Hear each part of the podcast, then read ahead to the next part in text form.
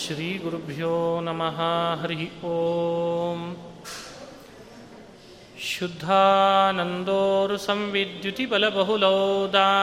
शुद्धानन्दोरुसंविद्युतिबलबहुलौदार्यवीर्यादिदेहम्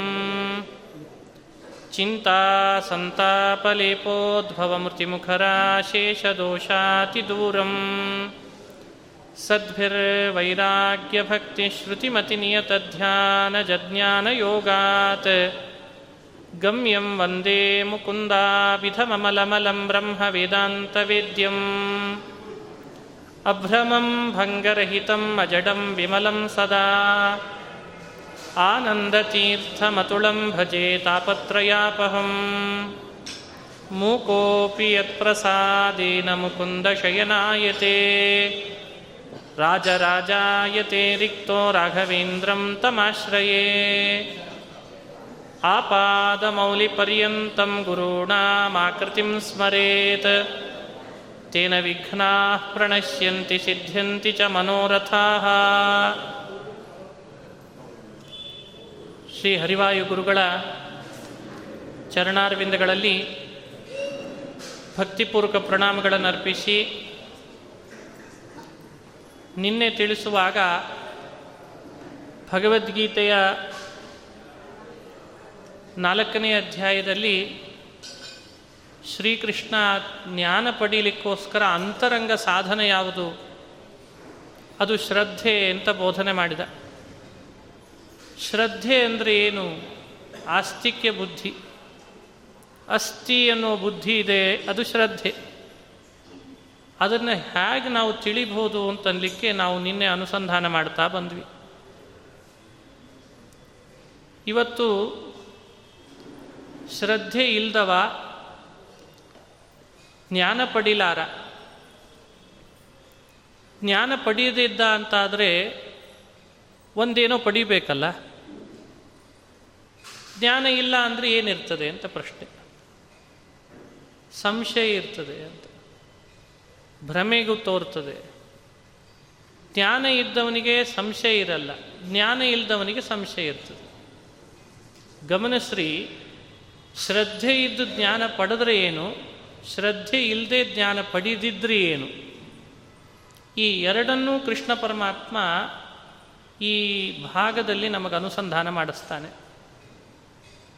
ನಿನ್ನೆ ಮುಕ್ತಾಯ ಮಾಡುವಾಗ ಒಂದು ಅಂಶ ನಾವು ಗಮನಿಸಿದ್ವಿ. ಹೇಗೆ ಮನುಷ್ಯ ಯಾವ ಥಾಟನ್ನು ಅನುಸರಿಸಿ ಹೋಗ್ತಾನೆ, ಕೃಷ್ಣ ಹಾಗವನನ್ನು ಅದರ ಹಿಂದೆ ಹಿಂದೆ ಬರ್ತಾನೆ. ಇದೇ ಅನುಗ್ರಹಿಸ್ತಾನೆ. ಅವನೊಬ್ಬ ರಕ್ಷಕ ನನ್ನನ್ನು ರಕ್ಷಕ ಅವ ನೋಡ್ತಿದ್ದಾನೆ. ಇದನ್ನೇ ಶ್ರದ್ಧೆ ಇದು. ಇದನ್ನಿಟ್ಟುಕೊಂಡೇ ಹೊರಡೋದು ಒಂದು. ಏನೇನಿಲ್ಲ. ಯಾರೂ ರಕ್ಷಣೆ ಮಾಡಲ್ಲ. ಧರ್ಮ ಇಲ್ಲ, ಕರ್ಮ ಇಲ್ಲ. ಈ ಇದೊಂದು ರೀತಿ ಮನುಷ್ಯನ ಮನಸ್ಸಿನಲ್ಲಿ ಬರುವಂಥ ಥಾಟ್ ಕೃಷ್ಣ ಇವೆರಡರೊಳಗೆ ಇದೇ ರಕ್ಷಣೆ ಮಾಡ್ತಾನೆ. ಅವ ನಮ್ಮನ್ನು ಅನುಗ್ರಹಿಸ್ತಾನೆ ಈ ಥಾಟನ್ನು ಇಟ್ಗೋ ಅಂತ ಹೇಳ್ತಾನೆ ಯಾವಾಗಲೂ ಕೂಡ. ಇದನ್ನು ಹೇಳಲಿಕ್ಕೆ ಶ್ರದ್ಧಾವಾನ್ ಅನ್ನುವಂಥ ಮಾತು ಬಂತು. ಇದು ಮೂವತ್ತೊಂಬತ್ತನೇ ಪದ್ಯ. ನಲವತ್ತನೇ ಪದ್ಯದಲ್ಲಿ ಕೃಷ್ಣ ಅಂತಾನೆ. ಏನಿಲ್ಲ. ಯಾರ್ಯಾರು ರಕ್ಷಣೆ ಮಾಡ್ತಾರೆ ಅಂತೇನಿಲ್ಲ. ನಾವು ಪ್ರಯತ್ನ ಮಾಡಿದರೆ ಎಲ್ಲ ಆಗ್ತದೆ. ನಮ್ಮದು ಮುಖ್ಯ. ಉಳಿದವರು ಏನು ಮಾಡ್ತಾರೆ? ಹೀಗೆ ಕೆಲವರಿಗೆ ಅಶ್ರದ್ಧೆ ಇರ್ತದೆ. ಅಶ್ರದ್ಧೆ ಇದ್ದವನಿಗೆ ಏನಾಗ್ತದೆ ಅಂತ ಕೃಷ್ಣ ಬಿಡಿಸಿ ತೋರಿಸ್ತಾನೆ. ಅದು ನಲವತ್ತನೇ ಪದ್ಯ. ಅಜ್ಞಶ್ಚ, ಅಶ್ರದ್ಧದಾನಶ್ಚ, ಸಂಶಯಾತ್ಮ ವಿನಶ್ಯತಿ. ನಾಯಂ ಲೋಕೋಸ್ತಿ ನ ಪರಃ ನ ಸುಖಂ ಸಂಶಯಾತ್ಮನಃ. ಎಷ್ಟು ಸ್ಪಷ್ಟವಾಗಿ ಹೇಳಿದ್ದಾನೆ ಕೃಷ್ಣ ಪರಮಾತ್ಮ, ಗಮನಿಸ್ರಿ.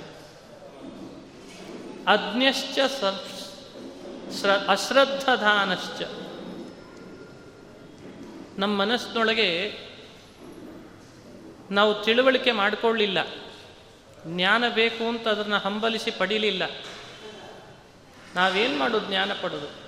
ನಮಗೇನಾಗೋದದು ಅದರಿಂದ ಲಾಭ? ಹಿಂಗೆ ಅದನ್ನು ತಾತ್ಸಾರ ಮಾಡಿ ಮಾಡಿ ಭಗವಂತನ ಅರಿವನ್ನು ದೂರಿದರೆ, ಉಪೇಕ್ಷೆ ಮಾಡಿದರೆ ದೇವರಿಗೇನದರಿಂದ ಯಾವುದೇ ಥರದ ನಷ್ಟ ಅಂತಿಲ್ಲ. ಕೆಲವರು ತಿಳ್ಕೊಂಡಿದ್ದಾರೆ.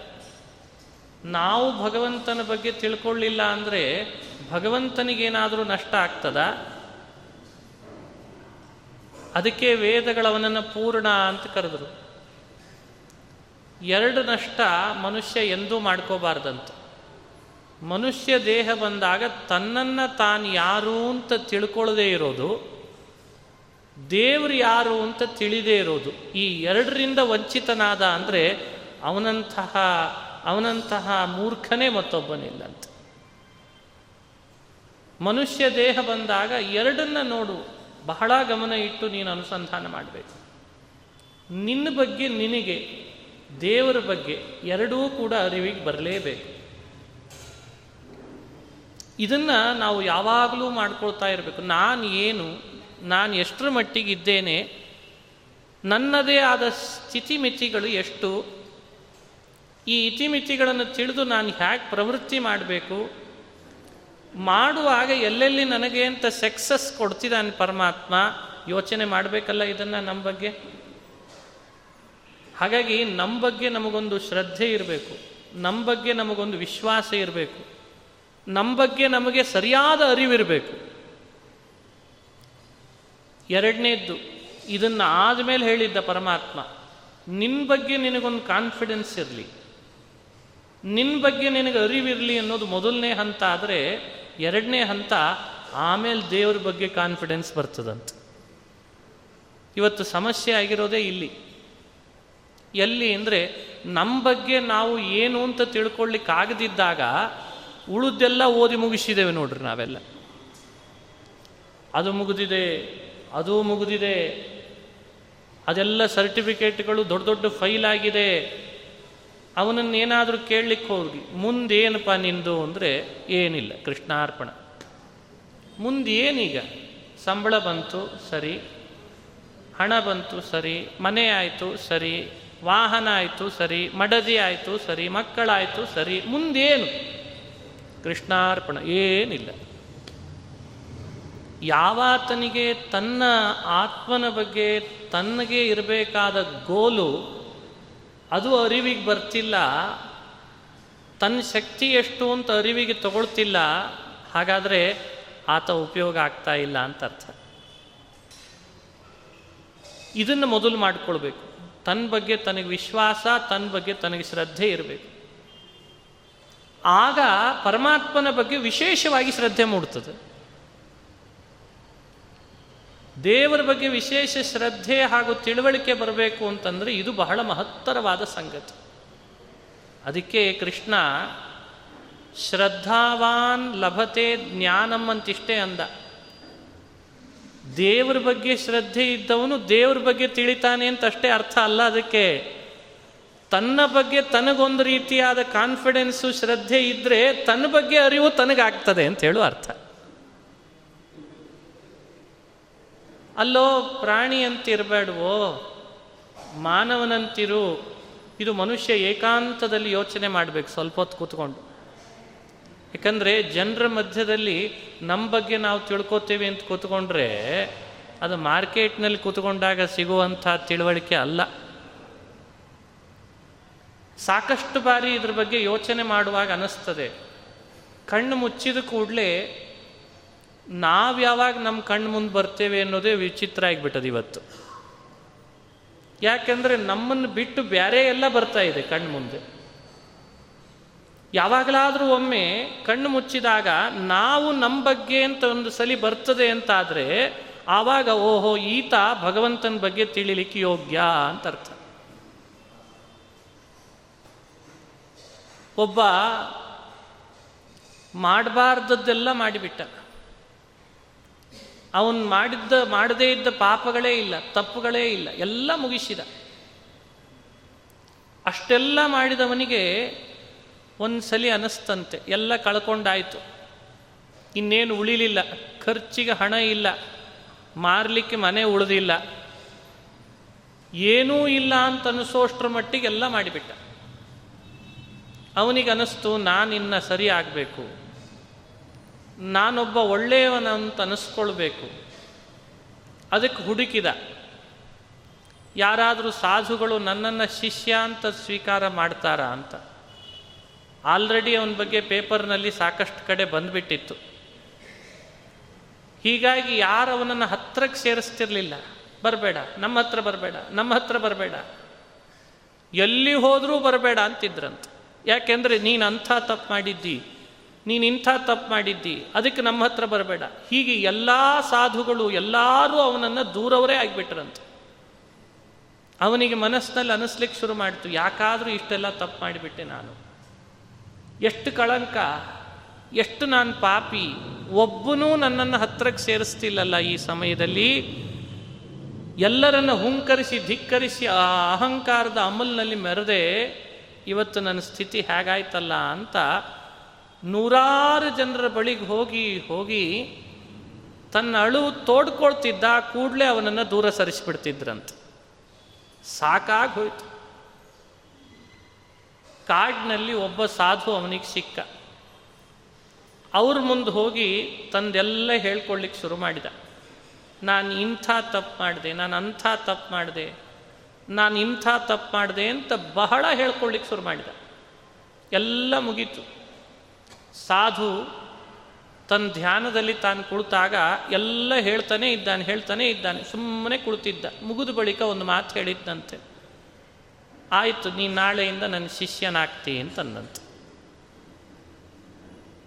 ಅವನಿಗೆ ಆಶ್ಚರ್ಯ. ಎಷ್ಟು ಜನ ನನ್ನನ್ನು ಬ್ಯಾಡ ಬ್ಯಾಡ ಅಂತ ದೂರದವರಿದ್ದಾರೆ. ನೀವೊಬ್ಬರು ನನ್ನನ್ನು ಯಾಕೆ ಹತ್ರಕ್ಕೆ ಸೇರಿಸಿದ್ರಿ ಅಂತ ಕುತೂಹಲ, ಆಶ್ಚರ್ಯ. ಆಗ ಸಾಧು ಆ ಸಂತ ಹೇಳ್ತಾನೆ, ನಿನ್ನನ್ನು ಎಲ್ಲರೂ ದೋರಿದ್ರು, ಬೇಡ ಬೇಡ ಅಂತ ನಾನು ಯಾಕೆ ಸೇರಿಸಿದೆ ಅಂತಂತಿದೆಯಲ್ಲ, ನಿನಗೆ ಈಗ ನಾನೇನು ಅಂತ ಅರ್ಥ ಆಗಿದೆ ಅಲ್ಲ, ಅದಕ್ಕೆ ನಿನ್ನನ್ನು ಸೇರಿಸಿದೆ ಅಂತಂದಂತೆ ಮನುಷ್ಯ ತಪ್ಪು ಮಾಡೋದನ್ನು ನಾವು ನಿಂದಿಸೋದಲ್ಲ. ಮಾಡಿದ ತಪ್ಪುಗಳನ್ನೆಲ್ಲ ಮೆಲುಕು ಹಾಕಿ ಮೆಲುಕು ಹಾಕಿ ಬಿಡಬೇಕಿದನ್ನ ಬಿಡಬೇಕಿದನ್ನ ಅಂತ ಅನ್ಕೊಳ್ತಾನಲ್ಲ, ಇದು ನಿಜವಾಗಲೂ ಕೂಡ ದಾರಿ ಉದ್ಧಾರದ್ದು ಅಂತಂತಾರಂತೆ. ನಿನಗೆ ಯಾವಾಗ ಮನಸ್ಸಿನೊಳಗೆ ಬಂತು, ನಾ ತಪ್ಪು ಮಾಡಿದೆ, ಮಾಡಿಬಿಟ್ಟೆ, ಮಾಡಬಾರ್ದಾಗಿತ್ತು ಅಂತ ಬಂತು, ನೀನು ಯಾವಾಗ ಅದನ್ನು ಬಿಡಬೇಕು, ಮಾಡಬಾರ್ದು ಅಂತ ಅಂತ ಬಂತು, ಆಗಲೇ ನೀನು ನನ್ನ ಶಿಷ್ಯನಾದಿ ಅಂತಂದಂತೆ. ಆಗಲೇ ನೀನು ದೇವರಿಗೆ ಬಹಳ ಬೇಕಾದವನಾದಿ. ಭಗವಂತನಿಗೆ ಬೇಕಾದವನಾಗೋದು ಅಂದ್ರೆ ಅರ್ಥ ಏನು? ಎರಡು. ಒಂದು ಎಲ್ಲರೂ ಹೇಳ್ತಾರೆ, ದೇವರ ಗುಣಗಳನ್ನು ಚಿಂತಿಸೋರು ದೇವರಿಗೆ ಬೇಕಾದವರಾಗ್ತಾರೆ ಅಂತ ಎಲ್ಲರೂ ಹೇಳ್ತಾರೆ. ಆದರೆ ಕೃಷ್ಣನ ಒಳಮನ್ಮ ಏನು ಅಂದರೆ, ನಾವೇ ಮಾಡಬಾರ್ದದನ್ನು ಮಾಡಿದಾಗ ಮಾಡಿದ್ನೆಲ್ಲ ಇನ್ನೊಂದ್ಸಲಿ ಮಾಡಬಾರ್ದು ಅಂತ ಕಳಕಳಿ ಬರ್ತದಲ್ಲ, ಅವ ಮೊದಲು ದೇವರಿಗೆ ಬೇಕಾದವನಾಗ್ತಾನೆ. ಇದು ಮನುಷ್ಯನ ಮನಸ್ಸಿನಲ್ಲಿ ಬರಬೇಕಿವತ್ತು. ಹೀಗಾಗಿ ಭಗವಂತನ ತಿಳುವಳಿಕೆಯೂ ಶ್ರದ್ಧೆಯಿಂದ ಬರ್ತದೆ ಅನ್ನೋದು ಒಂದಾದರೆ, ನಮ್ಮ ಬಗ್ಗೆ ನಾವೇನು ಅಂತನ್ನೋ ಅರಿವು ಕೂಡ ದೇವರಲ್ಲಿ ಶ್ರದ್ಧೆ ಇಟ್ಟಾಗ ಬರ್ತದೆ ಅನ್ನೋದು ಶ್ರದ್ಧಾವಾನ್. ಲಭತೆ ಜ್ಞಾನಂ ಮತ್ಪರ ಸಂಯತೇಂದ್ರಿಯ. ಹೀಗಾಗಿ ಜೀವ ತನ್ನ ಬಗ್ಗೆ ತಾನು, ತಾ ಮಾಡಿದ ತಪ್ಪಿನ ಬಗ್ಗೆ ತಾನು ಯಾವಾಗ ಅದರಿಂದ ಹೊರ ಬರಬೇಕು ಅಂತ ಹೊರಡ್ತಾನೆ, ಮಾಡಬಾರ್ದು ಇನ್ನೊಮ್ಮೆ ಅಂತ ತಾನೇ ಯಾವಾಗ ಅವುಗಳಿಗೆ ನಿಯಮ ಹಾಕ್ಕೊಳ್ತಾನೆ ಆಗಲೇ ಅವ ದೇವರು ಬಹಳ ಅವನ ಬಗ್ಗೆ ಅಬ್ಸರ್ವೇಷನ್ ಇಡ್ಲಿಕ್ಕೆ ಶುರು ಮಾಡ್ತಾನೆ. ರತ್ನ ಕೆಸರಿನಲ್ಲಿ ಹೂತು ಮಾತ್ರಕ್ಕೆ ಮೌಲ್ಯ ಕಡಿಮೆ ಮಾಡ್ಕೊಳ್ಳಿಕ್ಕಾಗ್ತದಾ? ಇವತ್ತು ಶಂಖ ಉಪ್ಪಿನ ನೀರಿನ ಸಾಗರದಲ್ಲೇ ಬೆಳೀತದೆ ಎಂದು ಮಾತ್ರಕ್ಕೆ ಆ ಶಂಖದ ಮಹತ್ವವನ್ನು ಕಡಿಮೆ ಮಾಡಲಿಕ್ಕಾಗ್ತದ? ಉಪ್ಪಿನ ನೀರು ಎಲ್ಲೆಡೆ ತುಂಬಿರ್ತದೆ. ಆದರೆ ಒಳಗಡೆ ಬಿಡೋದೇ ಶಂಖ ಅಲ್ವೇ? ಯೋಚನೆ ಮಾಡ್ರಿ. ನಮಗೆ ಬೇಕು ಶಂಖ ಅನಿಸಿದಾಗ ಸಿಹಿ ನೀರಿನಿಂದ ತೊಳೆದು ಹೊರಗೆ ತಗೊಂಡು ಬಾ. ನಮಗೆ ಬೇಕು ರತ್ನ ಅಂತ ಅನಿಸಿದಾಗ ಹೂತೋಗಿದೆ ಅಂತ ಬಿಡಬೇಡ. ಒಳ್ಳೆ ನೀರು ಹಾಕಿ ತೊಳೆದು ರತ್ನವನ್ನು ಹೊರಗೆ ತಗೊಂಡು ಬಾ. ತನ್ನ ಪ್ರಕಾಶ ತಾನು ಬೀರ್ತದೆ. ನಾವೆಲ್ಲ ಶಂಖ ಇದ್ದ ಹಾಗೆ. ಎಷ್ಟೇ ಕೆಸರಿನಲ್ಲಿ ಹೂಳ್ಳಿ ಎಷ್ಟೇ ಉಪ್ಪಿನ ನೀರಿನಲ್ಲಿ ಮುಣುಗಲಿ, ಅದರ ಉದ್ಧಾರ ಮಾತ್ರ ಭಗವಂತ ಬಹಳ ಬಹಳ ಅದ್ಭುತವಾಗಿ ಮಾಡ್ತಾನಂತ. ಯಾವಾಗ ಮಾಡ್ತಾನೆ? ಅದರ ಮೇಲೆ ಅಂಟುಕೊಂಡಂಥ ಉಪ್ಪಿನ ನೀರಿನ ಪರದೆ ಕೆಸರು ರತ್ನದ ಮೇಲೆ ಅಂಟುಕೊಂಡದ್ದನ್ನು ನೀರಿನಿಂದ ತೊಳೆದು ಬಿಟ್ಟರೆ ಅದರ ಮೌಲ್ಯ ಅದು ಪಡೆದೇ ಪಡೀತದೆ. ಹೇಗೋ, ನಾವು ನೀವುಗಳೆಲ್ಲ ಭಗವಂತನಲ್ಲಿ ಮಾಡುವ ಶ್ರದ್ಧೆಯೇ ನೀರಿದ್ದ ಹಾಗೆ, ಸಿಹಿ ನೀರು. ಇವತ್ತಿನಿಂದ ಪ್ರಾರಂಭ ಮಾಡ್ರಿ. ದೇವರ ಬಗ್ಗೆ ಒಂದು ಅದ್ಭುತವಾದ ಮನಸ್ಸಿನ ಶ್ರದ್ಧೆ. ಅದು ಶುದ್ಧ ಜಲ. ನಿನ್ನೆ ಅದು ಶುದ್ಧ ಬಟ್ಟೆಯಾಗಿತ್ತು, ಬಿಳಿ ಬಟ್ಟೆ. ಇವತ್ತು ಶ್ರದ್ಧೆ ಶುದ್ಧ ಜಲ. ಅದು ಪರಿಶುದ್ಧ ನೀರು. ಆ ನೀರಿನಿಂದ ಜೀವರಾದ ನಾವು ಈ ಅಜ್ಞಾನದ ಕೆಸರಿನಲ್ಲಿ ಹೂತೋದ ರತ್ನಗಳಿದ್ದ ಹಾಗೆ. ನಮ್ಮೊಳಗೆ ಜಾಗೃತ ಆಗುವ ಪರಿಶುದ್ಧ ಜಲ ಶ್ರದ್ಧೆ ನಮ್ಮನ್ನ ಅಜ್ಞಾನದ ಕೆಸರಿನಿಂದ ಚೆನ್ನಾಗಿ ತೊಳಿತದಂತೆ. ಆಗ ತಾನಾಗಿ ಜ್ಞಾನದ ಬೆಳಕು ಚಲ್ತದೆ. ಅದನ್ನು ಕೃಷ್ಣ ಹೇಳ್ತಾನೆ, ಶ್ರದ್ಧಾವಾನ್ ಲಭತೆ ಜ್ಞಾನಂ. ಮತ್ಪರ ಸಂಯತೇಂದ್ರಿಯ. ಮತ್ಪರ ಸಂಯತೇಂದ್ರಿಯ ಅನ್ನೋ ಮಾತಿನ ಮರ್ಮನೇ ಇದು.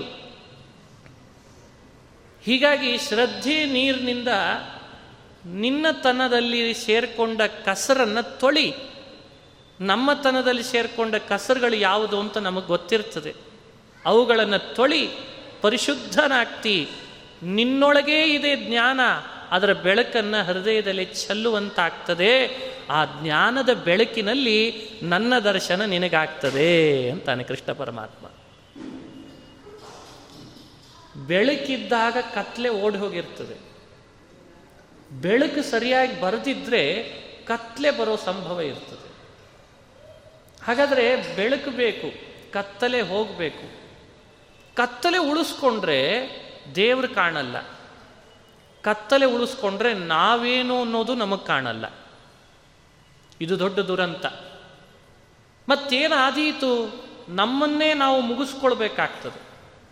ಅದನ್ನು ಕೃಷ್ಣ ಹೇಳ್ದ, ಅಜ್ಞಶ್ಚ ಶ್ರದ್ ದಾನಶ್ಚ ಸಂಶಯಾತ್ಮ ವಿನಶ್ಯತಿ. ಕೃಷ್ಣ ಇಷ್ಟು ಒತ್ತಿ ಹೇಳ್ತಿದ್ದಾನೆ, ಶ್ರದ್ಧೆ ಮಾಡೋ, ಜ್ಞಾನ ಪಡೆಯೋ ಅಂತ.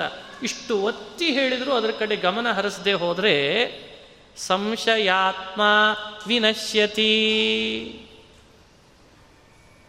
ಹಿಂದೊಂದು ರಣಾಂಗಣದ ಪ್ರಸಂಗವನ್ನು ಉದಾಹರಿಸ್ತಾರೆ. ದ್ರೋಣ ಅಂತ ಬಹಳ ಪ್ರಸಿದ್ಧ ಪಾಂಡವರ ಗುರು. ಆತ ಒಂದು ಪ್ರತಿಜ್ಞೆ ಮಾಡಿದ್ದ.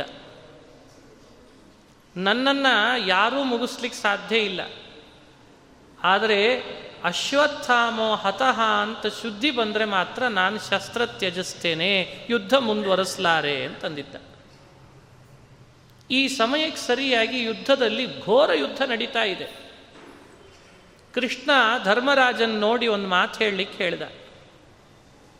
ಕೃಷ್ಣ ಅಂತಾನೆ, ಧರ್ಮರಾಜ, ದ್ರೋಣನ್ ಪರಾಕ್ರಮ, ಅವನ ಯುದ್ಧ ನೋಡ್ತಿದ್ದೀಯ ನೀನು? ಸಾಕಿನ್ನ ಅವನು ಯುದ್ಧ ಮಾಡಿಸೋದು ಅವನ ಕಡೆಯಿಂದ ಅಂತ ಅನಿಸಿದೆ ಅದಕ್ಕೊಂದು ಮಾತು ನೀನು ಜೋರಾಗಿ ಹೇಳು ಅಂತಂದ. ಗಮನಿಸಬೇಕಾದ ಅಂಶ, ಏನು ಹೇಳಬೇಕು ಅಂದ. ಅಶ್ವತ್ಥಾಮೋ ಹತಃ ಅಂತ ಹೇಳು ಅಂತನ್ನಂತೆ ಕೃಷ್ಣ. ಕೃಷ್ಣ ಹೇಳಿಕೊಟ್ಟ, ಅಶ್ವತ್ಥಾಮೋ ಹತಃ, ಇಷ್ಟು ಹೇಳು.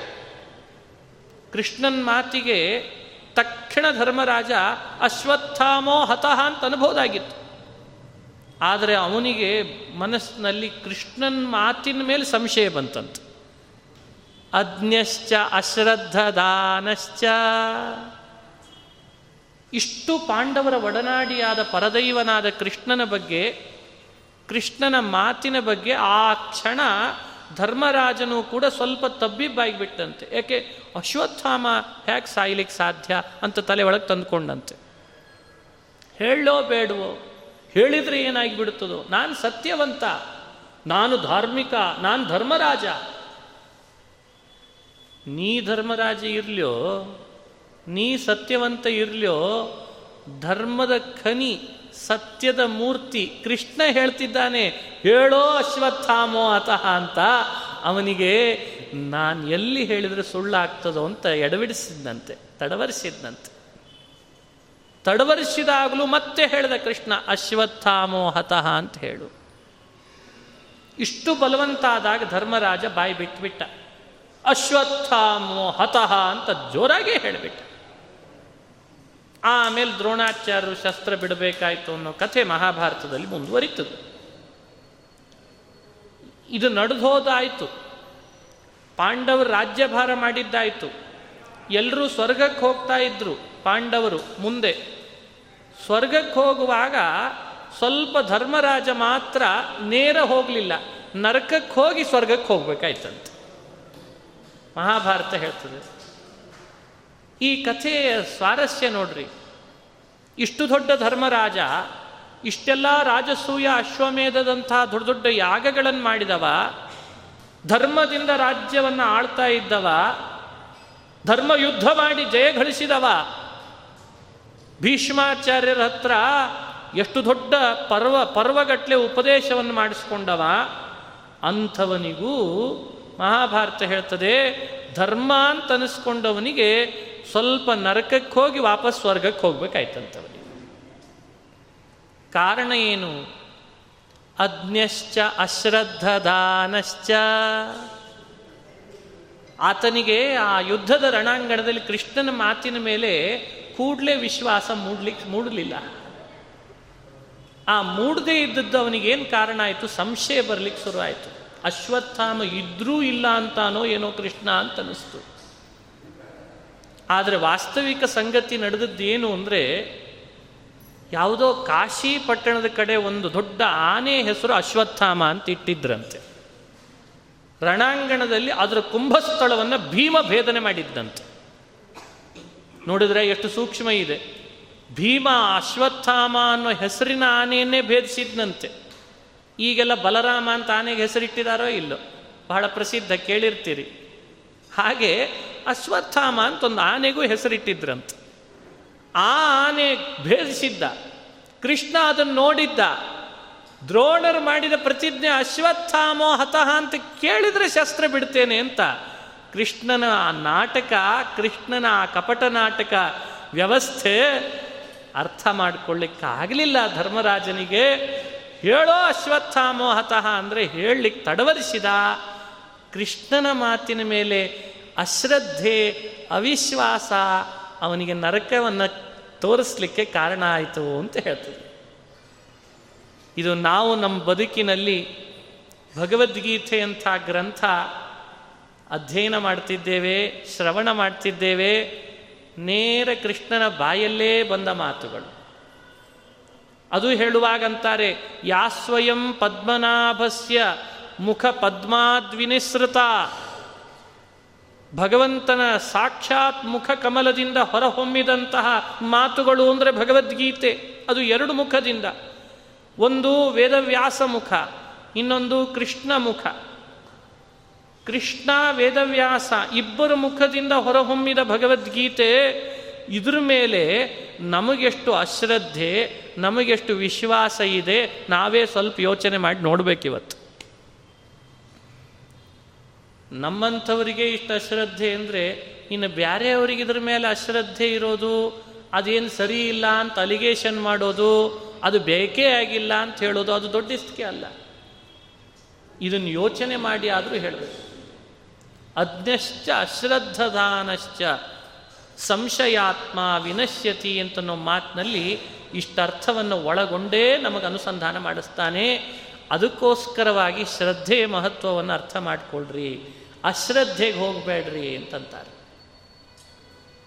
ಹಿಂದೆ ಮನುಷ್ಯನ ತಿಳುವಳಿಕೆ ಡೋಲಾಯಮಾನ ಆಯಿತು ಅಂದರೆ ಬಹಳ ಕಷ್ಟ. ಅದು ಅಶ್ರದ್ಧೆಯಿಂದ ಆಗುವಂಥದ್ದು. ಸರಿಸುಮಾರು ಒಂದು ಅಥವಾ ಎರಡನೇ ಶತಮಾನದಲ್ಲಿ ನಡೆದಂಥ ಒಂದು ಸಣ್ಣ ಕಥೆ. ಭಾರತ ದೇಶದಲ್ಲಿ ಬಹಳ ಜನ ಬೌದ್ಧರು ಆಕ್ರಮಣ ಮಾಡಿದ ಒಂದು ಕಾಲ. ಆ ಕಾಲದ ರಾಜರುಗಳನ್ನೆಲ್ಲ ಬೌದ್ಧಿಸಮ್ಮಿಗೆ ಕನ್ವರ್ಟ್ ಮಾಡ್ತಾ ಇದ್ದ ಒಂದು ಪ್ರಸಂಗ. ವೇದಗಳನ್ನೆಲ್ಲ ಅಲ್ಲಲ್ಲಲ್ಲಿ ಹೇಳುವ ಗುರುಕುಗಳನ್ನು ನಾಶ ಮಾಡಿದ ಒಂದು ಕಾಲ. ಹೀಗಾಗಿ ಆ ಬೌದ್ಧರು ವಿಚಿತ್ರವಾದಂತಹ ಧೋರಣೆಯಲ್ಲಿ ಇಡೀ ಭಾರತ ದೇಶದ ವೈದಿಕ ವ್ಯವಸ್ಥೆನೇ ಬುಡಮೇಲಾಗಿಬಿಟ್ಟಿತ್ತಂತೆ. ಅವರಿಗೊಂದು ಶಕ್ತಿ ಇತ್ತು. ಅದೊಂದು ಮಾಂತ್ರಿಕ ಶಕ್ತಿ. ಅದನ್ನು ರಾಜರ ಮೇಲೆ ಬಳಸ್ತಿದ್ರು. ರಾಜರು ಬೌದ್ಧರಿಗೆ ಪರವಶರಾಗ್ತಿದ್ರು. ಮೇಲಾಗಿ ಮಾತಿನ ಅದ್ಭುತ ಚಾಣಾಕ್ಷತೆ. ಹೀಗಾಗಿ ರಾಜರೆಲ್ಲ ಬೌದ್ಧರಾಗ್ತಿದ್ರು. ಬಹಳ ದುರಂತ, ಅದು ನಾಸ್ತಿಕ ಧೋರಣೆಯಲ್ಲಿ ಹೋಗ್ತಿತ್ತು. ಆಗೊಬ್ಬ ಭಟ್ರು, ಕುಮಾರಿಲ ಭಟ್ರು ಅಂತ. ಅವರ ಹೆಸರೇ ಕುಮಾರಿಲ ಭಟ್ಟ. ಅವರಿಗೆ ವೇದದ ಮೇಲೆ ಶ್ರದ್ಧೆ. ವೇದದ ಆಚರಣೆ, ವೇದದ ಮಾತು, ಅವುಗಳ ಮೇಲೆ ವಿಶ್ವಾಸ. ಅವರ ಶಕ್ತಿನೂ ಬಹಳ, ಜ್ಞಾನ ಬಹಳ ಅದ್ಭುತ. ಒಂದು ಸಂದರ್ಭ ಬೌದ್ಧರ ಮನೆಯಲ್ಲಿ ಅವರು ಸೇರ್ಕೊಂಡ್ರಂತೆ. ಯಾಕೆ ಅಂದರೆ ಬೌದ್ಧಿಕ ವ್ಯವಸ್ಥೆ ಏನು ಬೌದ್ಧಿಸಮ್ ಇದೆ. ವೇದವನ್ನು ಅತ್ಯಂತವಾಗಿ ದ್ವೇಷ ಮಾಡುವ ಒಂದು ವ್ಯವಸ್ಥೆ ಅದು. ಬಹಳ ಒಳಗೆ ದ್ವೇಷ ಕಾರ್ತಾ ಇರ್ತಾರೆ ಅವರು. ಆ ವ್ಯವಸ್ಥೆ ಏನು ಅಂತ ಅರಿಲಿಕ್ಕೆ ಅಂತ ವೇದ ಎಲ್ಲ ತಿಳಿದು ಅವುಗಳ ಮೇಲೆ ವಿಶೇಷವಾದ ಶ್ರದ್ಧೆ ಇಟ್ಟ ಕುಮಾರಿಲ ಭಟ್ರು ಅವ್ರ ಮನೆಯಲ್ಲಿ ಸೇರಿಕೊಂಡ್ರಂತ. ಅವ್ರದ್ದೇ ಒಂದು ದೊಡ್ಡ ಆಸ್ಥಾನದಲ್ಲಿ ಸೇರಿದರು. ಅವ್ರ ಬಳಿಯಲ್ಲೇನೆ ಒಂದಿಷ್ಟು ಅಧ್ಯಯನ ಮಾಡಿದರು. ಅವ್ರದೆಲ್ಲ ಏನು ಅಂತ ತಿಳಿದ್ರು. ಅವರು ಸಾರಾಸಗಟ ವೇದಗಳನ್ನು ನಿಂದೆ ಮಾಡ್ತಾ ಬಂದ್ರಂತೆ. ಒಂದು ಸ್ವಾರಸ್ಯ ಹೇಳ್ತೇನೆ, ಆ ಕುಮಾರಿಲ ಭಟ್ರಿಗೆ ವೇದಗಳನ್ನು ಅತಿಯಾಗಿ ಕಟು ಕಟು ಶಬ್ದಗಳಿಂದ ನಿಂದಿಸುವಾಗ ನೋಡಿ, ಅವರ ಮನಸ್ಸಿನೊಳಗಾದ ದುಃಖದಿಂದ ನಾಲ್ಕು ಹನಿ ಕಣ್ಣೀರು ಬಂತಂತವರಿಗೆ. ನೋಡಿದ್ರ? ಕಣ್ಣೀರು ಬಿತ್ತು. ಬಿದ್ದ ಕಣ್ಣೀರು ವೇದಗಳನ್ನು ದ್ವೇಷಿಸ್ತಾನಲ್ಲ ಈ ವ್ಯಕ್ತಿ ಅಂತ ಬಿದ್ದ ಕಣ್ಣೀರಿನಲ್ಲಿ ಹೊಗೆ ಬಂತಂತೆ, ಉಗ ಬಂತಂತೆ. ಅಲ್ಲಿದ್ದ ಬೌದ್ಧ ಕುಮಾರಿಲ ಭಟ್ರ ಕಣ್ಣಲ್ಲಿ ಬಂದ ನೀರಿಗೆ ಅರ್ಥ ಮಾಡ್ಕೊಂಡಂತೆ. ಇದು ಬಿಸಿ ಕಣ್ಣೀರು ಅಂದ ಮೇಲೆ ಇಷ್ಟೋ ತನಕ ನಾ ಮಾಡಿದ ವೇದ ದ್ವೇಷ ಇವನಿಗೆ ಹಿಡಿಸ್ಲಿಲ್ಲ ಅಂತ ಅನ್ಕೊಂಡ್ರಂಥವ್ರು ಇದೆಲ್ಲ ಆ ಶತಮಾನದಲ್ಲಿ ನಡೆದ ಸತ್ಯ ಇತಿಹಾಸ. ಇದು ಹಿಸ್ಟಾರಿಕಲ್, ಇದು ಅಲ್ಲಲ್ಲಿ ಸಿಗ್ತದೆ ನಿಮಗೆ ಓದ್ಬೋದು. ಇದು ಇತಿಹಾಸ ನೋಡಿದರೆ ರೋಮಾಂಚನ ಆಗ್ತದೆ. ಇದನ್ನು ಇವತ್ತು ಹೊರಗಡೆಯಲ್ಲಿ ಇಂಥ ಕಥೆಗಳನ್ನು ಮಾಧ್ಯಮಗಳು ಬಿತ್ತರಿಸಲ್ಲ. ಆ ಸಂದರ್ಭದೊಳಗೆ ಆ ಬಿಸಿ ಕಣ್ಣೀರಿಗೆ ಆತ ಅರ್ಥ ಮಾಡಿಕೊಂಡು ಹೇಳ್ತಾನೆ, ಇವನಿಗೆ ಇಷ್ಟೋ ತನಕ ನಾನು ವೇದಗಳನ್ನು ನಿಂದಿಸಿದ್ದು ಹಿಡಿಸ್ಲಿಲ್ಲ. ಅದಕ್ಕೋಸ್ಕರ ಹೀಗೆ ಮಾತಾಡ್ತಿದ್ದಾನೆ ಹೀಗಾಗ್ತಿದೆ ಕಣ್ಣೀರು. ಇವನ್ ಈಗಿಂದೀಗಲೇ ಹೊಡೆದು ಕೊಲ್ರಿ ಅಂತನ್ನಂತ. ಕುಮಾರಲ ಭಟ್ಟ ಒಬ್ಬಂಟಿಗ ಪರಿಸರ ಎಲ್ಲ ಬೌದ್ಧರದೇ. ಆತ ಒಬ್ಬ ವೈದಿಕ.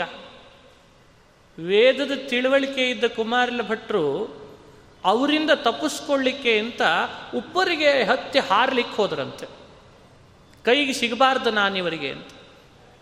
ಹಾರ್ಲಿಕ್ಕೆ ಹೋದಾಗ ಉಪ್ಪರಿಗೆ ಮೇಲೆ ನಿಂತು ಒಂದು ಮಾತು ಹೇಳಿದ್ರಂತೆ. ವೇದ ಹೇಳುವುದೆಲ್ಲವೂ ಸತ್ಯ. ಒಂದು ವೇಳೆ ಸುಳ್ಳಾಗಿದ್ದರೆ ನಾನು ಕೆಳಗೆ ಬಿದ್ದು ಹೋಗ್ತೇನೆ ಅಂತಂದ್ರಂತೆ. ಸಾಯ್ತೇನೆ ಸಾಯ್ತೇನೆ. ಅಂದ ಕೂಡಲೇ ಕೆಳಗೆ ಬಿದ್ದರು ಬಿದ್ದಾಗ ಒಂದು ಸಣ್ಣ ಈಟಿ ಇತ್ತಂತೆ, ಶೂಲ. ಅದು ಕಣ್ಣಿಗೆ ಮಾತ್ರ ಚುಚ್ಚಿತು. ಕಣ್ಣಿಗೆ ಚುಚ್ಚಿದ ಕೂಡಲೇ ರಕ್ತ ಬಂದು ಒಂದು ಕಣ್ಣು ಹೋಗಿಬಿಡ್ತು. ಆದರೆ ಸಾವು ಬರಲಿಲ್ಲ. ತಕ್ಷಣ ಒಂದು ಅಶರೀರವಾಣಿ ಆಯ್ತಂತೆ. ಕುಮಾರಿಲ, ವೇದ ಸತ್ಯನೇ, ಪ್ರಮಾಣನೇ ಅಂತ ಹೇಳಿ ಬೀಳೋದ್ರ ಬದಲು ಸುಳ್ಳಾಗಿದ್ರೆ, ಸತ್ಯ ಅಲ್ಲದೆ ಹೋಗಿದ್ರೆ ನಾನು ಸಾಯ್ತೇನೆ ಅಂತ ಅಂದ್ರಲ್ಲ ಅದಕ್ಕೆ ಕಣ್ಣು ಮಾತ್ರ ತೆಗೆದಿದೆ ಅಂತಂದ್ರಂತ ವೇದಾಪ್ರಾಮಾಣ್ಯ ಶಂಕಯ್ಯ, ವೇದದ ಬಗ್ಗೆ ಅವಿಶ್ವಾಸವನ್ನು ನೀನು ಸಂಶಯಪಟ್ಟರೂ ಕೂಡ ಪ್ರಾಮಾಣ್ಯದ ಬಗ್ಗೆ ಅಶ್ರದ್ಧೆ ತೋರಿದಿ ಸ್ವಲ್ಪ ಮನಸ್ಸಿನಲ್ಲಿ ಅದಕ್ಕೆ ಇಷ್ಟೇ ಮಾಡಿದ್ದೇವೆ ಅಂತಂದ್ರಂತ. ಇದು ದ್ವಾಪರ ಯುಗದ ಕಥೆ ಅಲ್ಲ. ಇದು ಇನ್ಯಾವುದೋ ಯುಗದ ಕಥೆ ಅಲ್ಲ. ಇದು ಇದೇ ಯುಗದ ಕಥೆ. ಹಿಸ್ಟ್ರಿಯಲ್ಲಿ ಬರ್ತದೆ ಕುಮಾರಲ ಭಟ್ರ ಕಥೆ. ಭಾರತದ ಹಿಸ್ಟ್ರಿಯಲ್ಲಿ ಹಾಕುವ ಕಥೆ ಇದು. ಆದ್ದರಿಂದ ಮನುಷ್ಯನಿಗೆ ಆ ವೇದದ ಬಗ್ಗೆ ಇದ್ದ ಸ್ವಲ್ಪ ಅಶ್ರದ್ಧೆಯು ಕಣ್ಣು ಮಾತ್ರ ತೆಗಿತು. ಪೂರಾ ಶ್ರದ್ಧೆ ಇದ್ದಿದ್ರೆ ಕಣ್ಣು ಉಳಿತಿತ್ತಂತೆ. ಇದು ನಮಗೆ ಬೇಕಾಗಿರುವಂಥ ಅಂಶ. ಈ ಕಥೆಯಿಂದ ತಿಳಿಬೇಕಾದಂಥ ಅದ್ಭುತ ನೋಡ್ರಿ. ನಾವು ನೀವುಗಳೆಲ್ಲ ಈ ಭಾರತೀಯ ವ್ಯವಸ್ಥೆಯಲ್ಲಿ ಪ್ರಜೆಗಳಾಗಿ ಬಂದಿದ್ದೇವೆ ಅಂತಂದರೆ, ಇಲ್ಲಿರುವ ಕಣ, ಗಾಳಿ, ಇಲ್ಲಿರುವ ಪರಿಸರದಲ್ಲಿ ವೇದದ ರಹಸ್ಯಗಳು ಅಡಕಾಗಿದೆ. ಅವುಗಳ ಮೇಲೆ ಅವುಗಳು ಸಾರುವ ತತ್ವದ ಮೇಲೆ ನಮಗೆ ಶ್ರದ್ಧೆ ಇಲ್ಲದೆ ಹೋದರೆ ಆ ಅಶ್ರದ್ಧೆ ನಮ್ಮನ್ನು ಸಾಕಷ್ಟು ದುಃಖಕ್ಕೀಡು ಮಾಡ್ತದೆ ಅದಕ್ಕೆ ಕೃಷ್ಣ ಕಳಕಳಿಯಿಂದ ಹೇಳ್ತಾನೆ, ನೀನು ಪಾಶ್ಚಾತ್ಯರ ಯಾವುದೋ ಒಂದು ಬಿರುಗಾಳಿಗೆ ಸಿಲುಕಬೇಡವೋ, ಆ ಬಿರುಗಾಳಿಗೆ ಸಿಲುಕಿದೆ ಅಂದರೆ ಮೊದಲು ಮಾಡೋದೇ ಅಶ್ರದ್ಧೆ ಹುಟ್ಟಿಸ್ಲಿಕ್ಕೆ ಶುರು ಮಾಡ್ತಾರೆ. ಆ ಅಶ್ರದ್ಧೆ ನಿನ್ನನ್ನು ನಾನಾ ರೀತಿಯಿಂದ ಒತ್ತಡಕ್ಕೆ ಸಿಲುಕಿಸ್ತದೆ. ಒತ್ತಡಕ್ಕೆ ಸಿಲುಕಿದ ಮೇಲೆ ನೀನು ಮತ್ತೆ ಹೊರಗೆ ಬರ್ಲಿಕ್ಕೆ ಬಹಳ ಕಷ್ಟ ಆಗ್ತದೆ. ಅದಕ್ಕೆ ಎಚ್ಚರಿಕೆ ಕೊಟ್ಟು ಹೇಳ್ತಾನೆ ಕೃಷ್ಣ ಅಜ್ಞಶ್ಚ ಅಶ್ರದ್ಧದಾನಶ್ಚ ಸಂಶಯಾತ್ಮ ವಿನಶ್ಯತಿ ಅಂತಂದ. ನೀನು ಅಶ್ರದ್ಧೆಯನ್ನು ಬಹಳ ಬಹಳ ಅಶ್ರದ್ಧೆ ತಲೆದೂರಿಸ್ತದೆ ಅಂದರೆ ವಿಚಿತ್ರ ಸಂಶಯಗಳಿಗೆ, ವಿಪರ್ಯಾಸಗಳಿಗೆ ಒಳಗಾಗ್ತಿ, ವ್ಯಾಮೋಹಕ್ಕೊಳಗಾಗ್ತಿ ಕೊನೆಗೆ ನಿನ್ನನ್ನೇ ನೀನು ಬಹಳ ದೊಡ್ಡ ಆಪತ್ತಿಗೆ ಸಿಲುಕಿಸ್ಕೊಳ್ಬೇಕಾಗ್ತದೆ. ಈ ಮಾತನ್ನು ಕೃಷ್ಣ ಪರಮಾತ್ಮ ನಮಗೆ ವ್ಯಾಖ್ಯಾನ ಮಾಡಿಕೊಡ್ತಾನೆ ಈ ಅಭಿಪ್ರಾಯದಲ್ಲಿ. ಹೀಗಾಗಿ ಮೂವತ್ತೊಂಬತ್ತು ಹಾಗೂ ನಲವತ್ತು ಎರಡು ಶ್ಲೋಕಗಳೇನಿದ್ದಾವೆ, ನಮ್ಮನ್, ನಮ್ಮನ್ನು ಪರಮಾತ್ಮ ಶ್ರದ್ಧಾ ನೀರಿನಲ್ಲಿ ಮುಳುಗಿಸ್ಲಿಕ್ಕೆ ಹೋಗ್ತಾನೆ. ಅಶ್ರದ್ಧೆಯ ಕೆಸರಿನಿಂದ ಹೊರಗೆ ತರಿಸ್ಲಿಕ್ಕೆ ಪ್ರಯತ್ನ ಪಡ್ತಾನೆ. ಅಶ್ರದ್ಧೆಯ ಕೆಸರಿನಲ್ಲಿ ಮುಳುಗಬೇಡ ಶ್ರದ್ಧೆ ನೀರನ್ನು ಬಿಡಬೇಡ. ಎಷ್ಟು ಚೆನ್ನಾಗಿ ಹೇಳ್ದ. ನಾಯಂ ಲೋಕೋಸ್ತಿ ನ ಪರಹ ನ ಸುಖಂ ಸಂಶಯಾತ್ಮನಃ. ಸಂಶಯ ಮನುಷ್ಯನ ಮನಸ್ಸಿನಲ್ಲಿ ಬೇರೂರ್ಲಿಕ್ಕೆ ಶುರು ಆಯಿತು ಅಂದರೆ ಅವನಿಗೆ ಇಹಲೋಕವೂ ಸ್ಥಿರ ಆಗಲ್ಲ, ಪರಲೋಕವೂ ಇಲ್ಲ ಅಂತ ಆಗ್ತದೆ. ಅದಕ್ಕಾಗಾದರೂ ಮನುಷ್ಯ ಶ್ರದ್ಧೆಯಿಂದ ಮೆರಿಲಿ ಅಂತ ವ್ಯಾಖ್ಯಾನ ಮಾಡ್ತಾನೆ ಕೃಷ್ಣ. ಈ ಎಚ್ಚರ ವಹಿಸಲೇಬೇಕು ಬದುಕಿನಲ್ಲಿ. ಈ ಎಚ್ಚರ ವಹಿಸದೇ ಇದ್ದರೆ ಮತ್ತೆ ಉಳಿತೇನು? ಅದನ್ನು ಕೃಷ್ಣ ನಮಗೆ ಅನುಸಂಧಾನ ಮಾಡಿಸ್ತಾನೆ. ಒಂದು ಸಂದರ್ಭ. ಮನುಷ್ಯನಿಗೆ ಅಶ್ರದ್ಧೆ ಹಾಗೂ ಶ್ರದ್ಧೆಗಳನ್ನು ಉಪನಿಷತ್ನಲ್ಲಿ ಒಂದು ಸಣ್ಣ ಕಥೆಯಿಂದ ಹೇಳ್ತಾರೆ. ಉದ್ದಾಲಕ ಅಂತ ಒಬ್ಬ ಋಷಿಗಳು. ಅವರು ತಮ್ಮ ಮನೆಯೊಳಗೆ ಒಂದಿಷ್ಟು ದಾನ ಮಾಡಲಿಕ್ಕೆ ಅಂತ ಹೊರಟ್ರಂತೆ. ಗೋದಾನ ನಡೆಸ್ತಾ ಇದ್ದಾಗ ಆತರ ಮಗ ಒಬ್ಬ ಇದ್ದ ನಚಿಕೇತ ಅಂತ. ಉದ್ದಾಲಕರು ದೊಡ್ಡ ತಪಸ್ವಿ ಜ್ಞಾನಿ, ಸಾಧಾರಣ ಅಲ್ಲ. ಇಷ್ಟು ದೊಡ್ಡ ಹಿರಿಯ, ಸಮಾಜದಲ್ಲಿ ಆ ಕಾಲದಲ್ಲಿ ಅವರನ್ನು ಸಾಕಷ್ಟು ಜನ ತುಂಬ ಅದ್ಭುತ ಸ್ಥಾನದಲ್ಲಿ ಗುರುತಿಸ್ತಿದ್ರಂತೆ. ಅಂಥವ್ರು ತಮ್ಮ ಮನೆಯಲ್ಲಿ ಒಂದು ದಾನದ ಪ್ರಸಂಗ. ದಾನ ಮಾಡ್ತಿರುವಾಗ ಮಗ ಬಂದು ನೋಡ್ತಾನೆ ಗೋವುಗಳನ್ನೆಲ್ಲ. ಆ ಆಕಳುಗಳನ್ನು ನೋಡಿ ಮಗ ಹೇಳಿದ್ದಂತೆ ಇಂಥ ಆಕಳು ಕೊಡೋಕ್ಕಿಂತ ನನ್ನನ್ನು ಕೊಡ್ಬೋದಿತ್ತಲ್ಲ ಅಪ್ಪ ಅಂತಂದಂತೆ. ಅಪ್ಪನಿಗೆ ಜ್ಞಾನ ಇದೆ, ಆದರೆ ಆ ಕ್ಷಣ ಮನಸ್ಸಿನೊಳಗೆ ಆ ಮಗನ ಮೇಲೆ ಸಿಟ್ಟು ಬಂತಂತೆ. ಸುಮ್ಮನೆ ಇದ್ರು ಒಂದ್ಸಲಿ ಹೀಗಂತಿದಾನಷ್ಟೇ ಅಂತ. ಇನ್ನೊಂದು ಸಲಿಯೂ ಹಾಗೆ ದಾನ ಮುಂದುವರೆದ, ಅಪ್ಪ, ಆಗಲೂ ಬಂದ, ಇಂಥ ಆಕಳ ಕೊಡೋಕ್ಕಿಂತ ನನ್ನ ಕೊಟ್ಬಿಡ್ಬೋದಾಗಿತ್ತಲ್ಲ ಅಪ್ಪ ಅನ್ನಂತೆ ಮತ್ತೆ. ಹೀ ಕಣ್ ತೆರೆದು ನೋಡಿದ, ಮತ್ತೆ ಸುಮ್ಮನಿದ್ದ ಮೂರನೇ ಬಾರಿ ಹಾಗೇ ಮಾಡಿದಾಗ ಮತ್ತೆ ಹೇಳಿದ್ನಂತೆ, ಇಂಥ ಆಕಳ ಕೊಡೋಕ್ಕಿಂತ ನನ್ನ ಕೊಟ್ಟು ಬಿಡ್ಬೋದಾಗಿತ್ತಲ್ಲಪ್ಪ ಅನ್ನಂತೆ. ಯಾಕೆ? ಪೀತೋದಕಾಹ ಜಗ್ಧತೃಣಾಹ ನಿರಿಂದ್ರಿಯಾಹ ಉಪನಿಷತ್ತಿನ ರಹಸ್ಯವೇ ಅಲ್ವೇ ಭಗವದ್ಗೀತೆ. ಶ್ರದ್ಧಾ, ಅಶ್ರದ್ಧಾ ಶಬ್ದಗಳನ್ನಾಡಿ ಕೃಷ್ಣ ನಚಿಕೇತೋಪಾಖ್ಯಾನದ ಒಂದು ಸಂದರ್ಭವನ್ನು ನೆನಪಿಸ್ಕೊಡ್ತಾನೆ ನಮಗೆ. ಆತ ಹಿರಿಯ ತಿಳುವಳಿಕಸ್ಥ ನೋಡಿದರೆ ಉದ್ದಾಲಕ, ಆತನಿಗೆ ಕೊಡ್ತಿದ್ದ ಆಕಳುಗಳ ದಾನಕ್ಕೆ ಅಂತದ್ರಿಂದ ತಲೆ ಒಳಗೆ ಏನು ಬಂದಿತ್ತು? ಹೆಂಗಿದ್ರೂ ದಾನ ಅಲ್ಲ. ಯಾವುದೋ ಒಂದು ಕೊಟ್ರಾಯಿತು ಅಂತ ನೀರು ಕುಡಿಲಿಕ್ಕೆ ಬರ್ತಿರಬಾರ್ದು, ಹಾಲು ಎಣ್ದು ಹಿಂಡಲಿಕ್ಕೆ ಆಗಿರಬಾರ್ದು ಹುಲ್ಲು ಅಗಿಲಿಕ್ಕಾಗಿರಬಾರ್ದು ಅಂಥ ನಿಸ್ಸಾರವಾದ, ನಿಶಕ್ತವಾದಂಥ ಆಕಳುಗಳನ್ನು ಎಲ್ಲ ದಾನಕ್ಕೆ ಅಂತ ವ್ಯವಸ್ಥೆ ಮಾಡ್ಕೊಂಡು ಇಟ್ಕೊಂಡಿದ್ನಂತೆ. ತಮ್ಮ ಶ್ರದ್ಧಾ ವಿವೇಶ. ಸಣ್ಣ ವಯಸ್ಸಿನವನಾದರೂ ನಚಿಕೇತ ಆ ಅಪ್ಪನ ಈ ವ್ಯವಸ್ಥೆಯನ್ನು ನೋಡಿದ ಕೂಡಲೇ ಅವನಿಗೆ ಮನಸ್ಸಿನೊಳಗೆ ತಕ್ಷಣ ಪ್ರವೇಶ ಮಾಡಿದ್ಯಾರು ಅಂದರೆ ಶ್ರದ್ಧಾ ವಿವೇಶ ತಕ್ಷಣ ಬಂದು ಹೇಳ್ತಾನೆ, ಅಪ್ಪ, ಇಂಥ ನೀರು ಕುಡಿಲಿಕ್ಕಾಗದ್ದು, ಹಾಲು ಹಿಂಡೋದಕ್ಕಾಗದೇ ಇದ್ದದ್ದು ಹುಲ್ಲು ತಿಂದರೂ ಜೀರ್ಣ ಮಾಡಿಕೊಳ್ಳಿಕ್ಕಾಗದ ನಿಶಕ್ತ ನಿರಿಂದ್ರಿಯ ಆಕಳಗಳನ್ನು ದಾನ ಮಾಡ್ತೇನೆ ಅಂತ, ದಾನ ಅಂತನ್ನೋ ಹೆಸರಿನಲ್ಲಿ ದಾನ ಮಾಡಿದರೆ ಸಾಕು ಅಂತ ಮಾಡ್ತಿದ್ದೀಯಲ್ಲ ಅದ್ರ ಬದಲು ನನ್ನನ್ನು ಕೊಡಬಹುದಾಗಿತ್ತಲ್ಲ ಅಂತಂದಂತ. ತಮ್ಮ ಶ್ರದ್ಧಾ ವಿವೇಶ ಎಷ್ಟು ಅದ್ಭುತ ನೋಡ್ರಿ ಈ ಕಥೆ. ಆಗ ಸಿಟ್ಟಾದ ಉದ್ದಾಲಕ, ನಿನ್ನನ್ನ ಇವರಿಗಲ್ಲ ಯಮನಿಗೆ ಕೊಡ್ತೇನೆ ಅಂತಂದಂತೆ. ಆ ಮಗು ಏನು ತಪ್ಪು ಹೇಳಿತ್ತು? ಆ ಮಗು ಏನು ತಪ್ಪು ಮಾತಾಡಿತ್ತು? ಅಂದಮೇಲೆ ಉಪನಿಷತ್ತಿನ ಈ ಪ್ರಸಂಗಗಳು ಒಮ್ಮೊಮ್ಮೆ ನಾವು ಉದ್ದಾಲಕರಾಗ್ತೇವೆ ಅನ್ನೋ ಎಚ್ಚರಿಕೆಯನ್ನು ಮೊದಲೇ ಕೊಟ್ಬಿಡ್ತದೆ. ಅಶ್ರದ್ಧೆ ಏನೋ ಒಂದು ಸ್ವಾರ್ಥ, ದಾನ ಅಂತೂ ಮಾಡಿಬಿಡಬೇಕು, ಕೆಲಸ ಮುಗಿಸಿದರೆ ಸಾಕು ಅಂತನ್ನುವಂಥ ಒಂದು ಆ ವೇಗ, ಇದೆಲ್ಲ ಉದ್ದಾಲಕ. ಶ್ರದ್ಧೆ, ಅಲ್ಲೊಂದು ಅದ್ಭುತವಾದ ಸ್ಯಾಂಟಿಟಿ ಇರ್ತದೆ. ಇದನ್ನು ಮಾಡೋದ್ರಿಂದ ಆ ಲೋಕದವರೆಲ್ಲ ನಮ್ಮ ಮೇಲೆ ಹರಿಸ್ತಾರೆ. ಇದು ಅದ್ಭುತ, ಇದು ದಾನ, ಹಾಗೆ ಮಾಡಬಾರ್ದು ಅಂತ ಇದೆಲ್ಲ ನಚಿಕೇತ. ಪ್ರಸಂಗದಲ್ಲಿ ಉದ್ದಾಲಕ ಯಾರು, ನಚಿಕೇತ ಯಾರು ಅಂತ ತಲೆ ಕೆಡಿಸ್ಕೊಳ್ಬೇಡ್ರಿ. ನಮ್ಮ ನಮ್ಮ ಮನೆಯೊಳಗೆ ನಾವು ಕೂಡ ಉದ್ದಾಲಕರು ಆಗ್ತೇವೆ. ಅದು ಬಹಳ ವಿರಳ ಆಗಿರ್ತದೆ ನಚಿಕೇತ ಆಗೋದು. ಹೀಗಾಗಿ ನಚಿಕೇತ ಅಷ್ಟು ಮಾತಾಡಿದ್ದಕ್ಕೆ ಲಾಭಾಂಶ ನೋಡ್ರಿ. ಆ ಶ್ರದ್ಧೆಯ ಪರಿಣಾಮ ಏನಾಯಿತು ಅಂದರೆ ಸ್ವತಃ ಮೃತ್ಯು ದೇವತೆ ಹತ್ರ ಬ್ರಹ್ಮೋಪದೇಶ ಮಾಡಿಕೊಳ್ಳೋ ಭಾಗ್ಯ ಬಂತಂತವನಿಗೆ. ಆತನನ್ನು ಯಮ ಕಳಿಸ್ತೇನೆ, ಯಮಲೋಕಕ್ಕೆ ಯಮನಿಗೆ ಕೊಡ್ತೇನೆ ಅಂದರೆ ಶ್ರದ್ಧೆ ಅವನನ್ನು ಜಾಗೃತಗೊಳಿಸಿ ಹೇಳ್ತದೆ. ಹಾಗಾದರೆ ಯಾಕೆ ಬಿಟ್ಟಿದಿ? ಹಿಂದೆಷ್ಟೋ ಅವನ ಬಳಿಗೆ ಹೋದವರಿಗೆ ನಾನು ಕೊನೆ, ಮುಂದೆ ಹೋಗೋವರಿಗೆ ನಾನೇ ಮೊದಲು ಈಗಲೇ ಕಳಿಸ್ಕೊಡು ಅಂತಂದಂತೆ. ಆ ಹಿಂದೆ ಹೋದವರಿಗೆ ನಾನು ಕೊನೆ ಮುಂದೆ ಹೋದವರಿಗೆ ಮುಂದೆ ಹೋಗುವವರಿಗೆ ನಾನು ಮೊದಲೀಗ. ಅವನ ಬಳಿಗೆ ಹೋಗಲಿಕ್ಕೆ ನಾನೇನು ಹೆದರಲ್ಲ.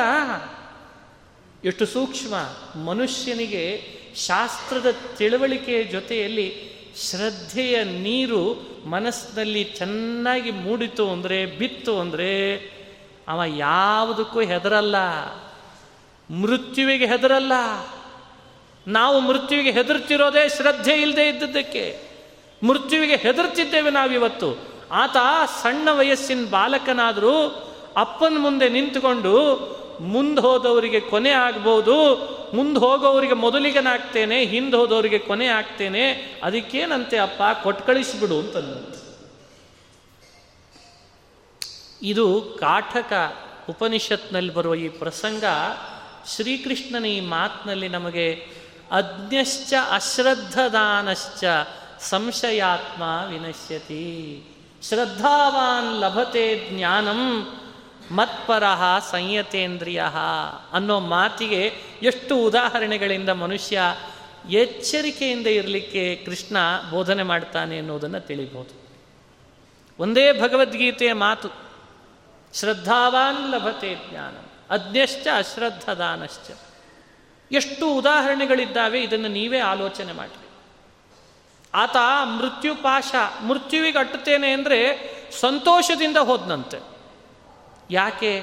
ಅಶ್ರದ್ಧೆ ಇರೋವನ ಜೊತೆಗಿರೋದಕ್ಕಿಂತ ಅಶ್ರದ್ಧೆ ಇರುವವನ ಜೊತೆಗಿರೋದಕ್ಕಿಂತ ಅಶ್ರದ್ಧೆಯಿಂದ ಮಾಡ್ತಿರೋ ಈ ದಾನದ ಪರಿಸರದಲ್ಲಿ ನನ್ನನ್ನು ಇರಿಸ್ಕೊಳ್ಳೋದಕ್ಕಿಂತ ಮೃತ್ಯುನೇ ವಾಸಿ ಅಂದ.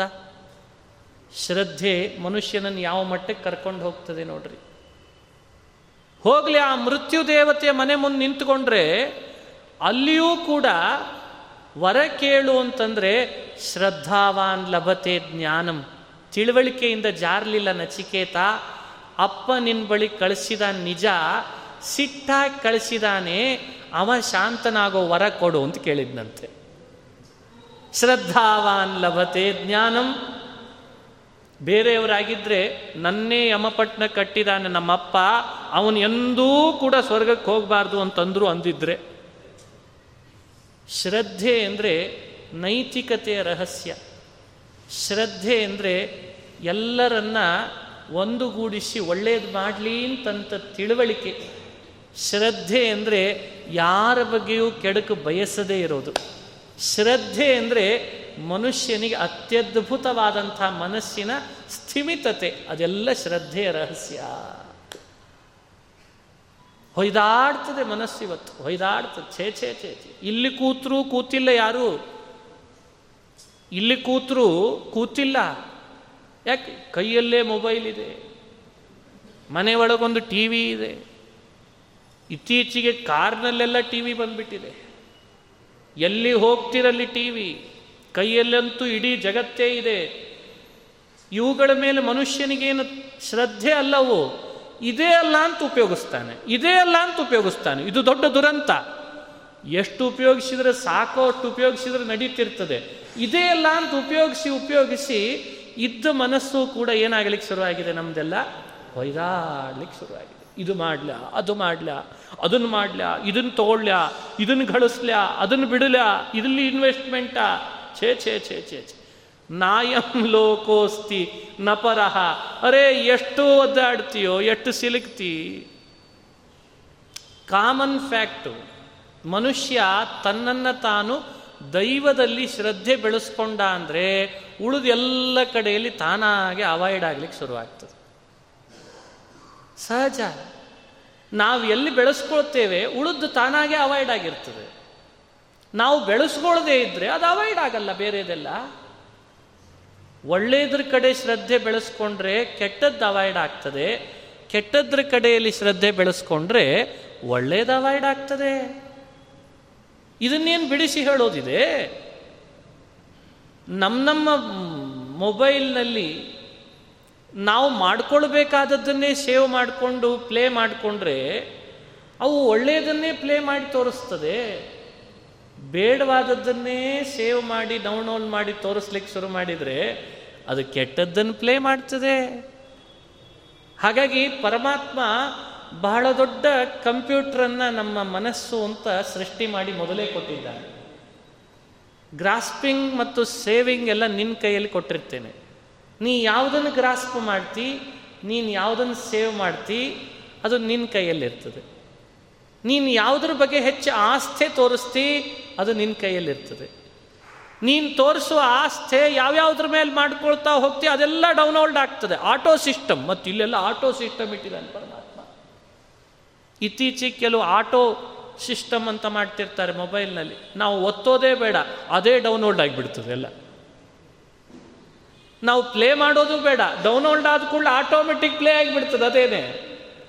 ಆಪ್ಷನಲ್ ಇಲ್ಲ ಎಲ್ಲ ಆಟೋ ವ್ಯವಸ್ಥೆ ಈ ಸೃಷ್ಟಿ ಮನುಷ್ಯಂದೇ ಇಷ್ಟು ಆಟೋ ಇರಬೇಕಾದ್ರೆ ಅರೆ ಅದು ನಮ್ಮ ಮನಸ್ಸಿನ ವ್ಯವಸ್ಥೆ ದೈವ ಸೃಷ್ಟಿ ಇಲ್ಲಿ ಎಲ್ಲವೂ ಆಟೋ ಇಲ್ಲಿ ಎಲ್ಲ ಆಟೋ ಸಿಸ್ಟಮ್ ಇದೆಪ್ಪ ನೀನು ನೋಡಿದ ಕೂಡಲೇ ಒಳಗೆ ಹೋಗ್ತದೆ ವಿಷಯ ಒಳಗೆ ಹೋದ ಕೂಡಲೇ ಒಳಗೆ ಸೇವ್ ಆಗ್ತದೆ ಸೇವ್ ಆದದ್ದು ಯಾವಾಗ ಬೇಕಾದರೂ ನಿನ್ನ ಮನಸ್ಸಲ್ಲಿ ಪ್ಲೇ ಆಗಿಬಿಡ್ತದೆ ಏನು ಮಾಡ್ತೀಯಾ ಹೀಗಾಗಿ ಮನುಷ್ಯ ಪರಿಸರವನ್ನು ಬಯ್ಯೋದಲ್ಲ.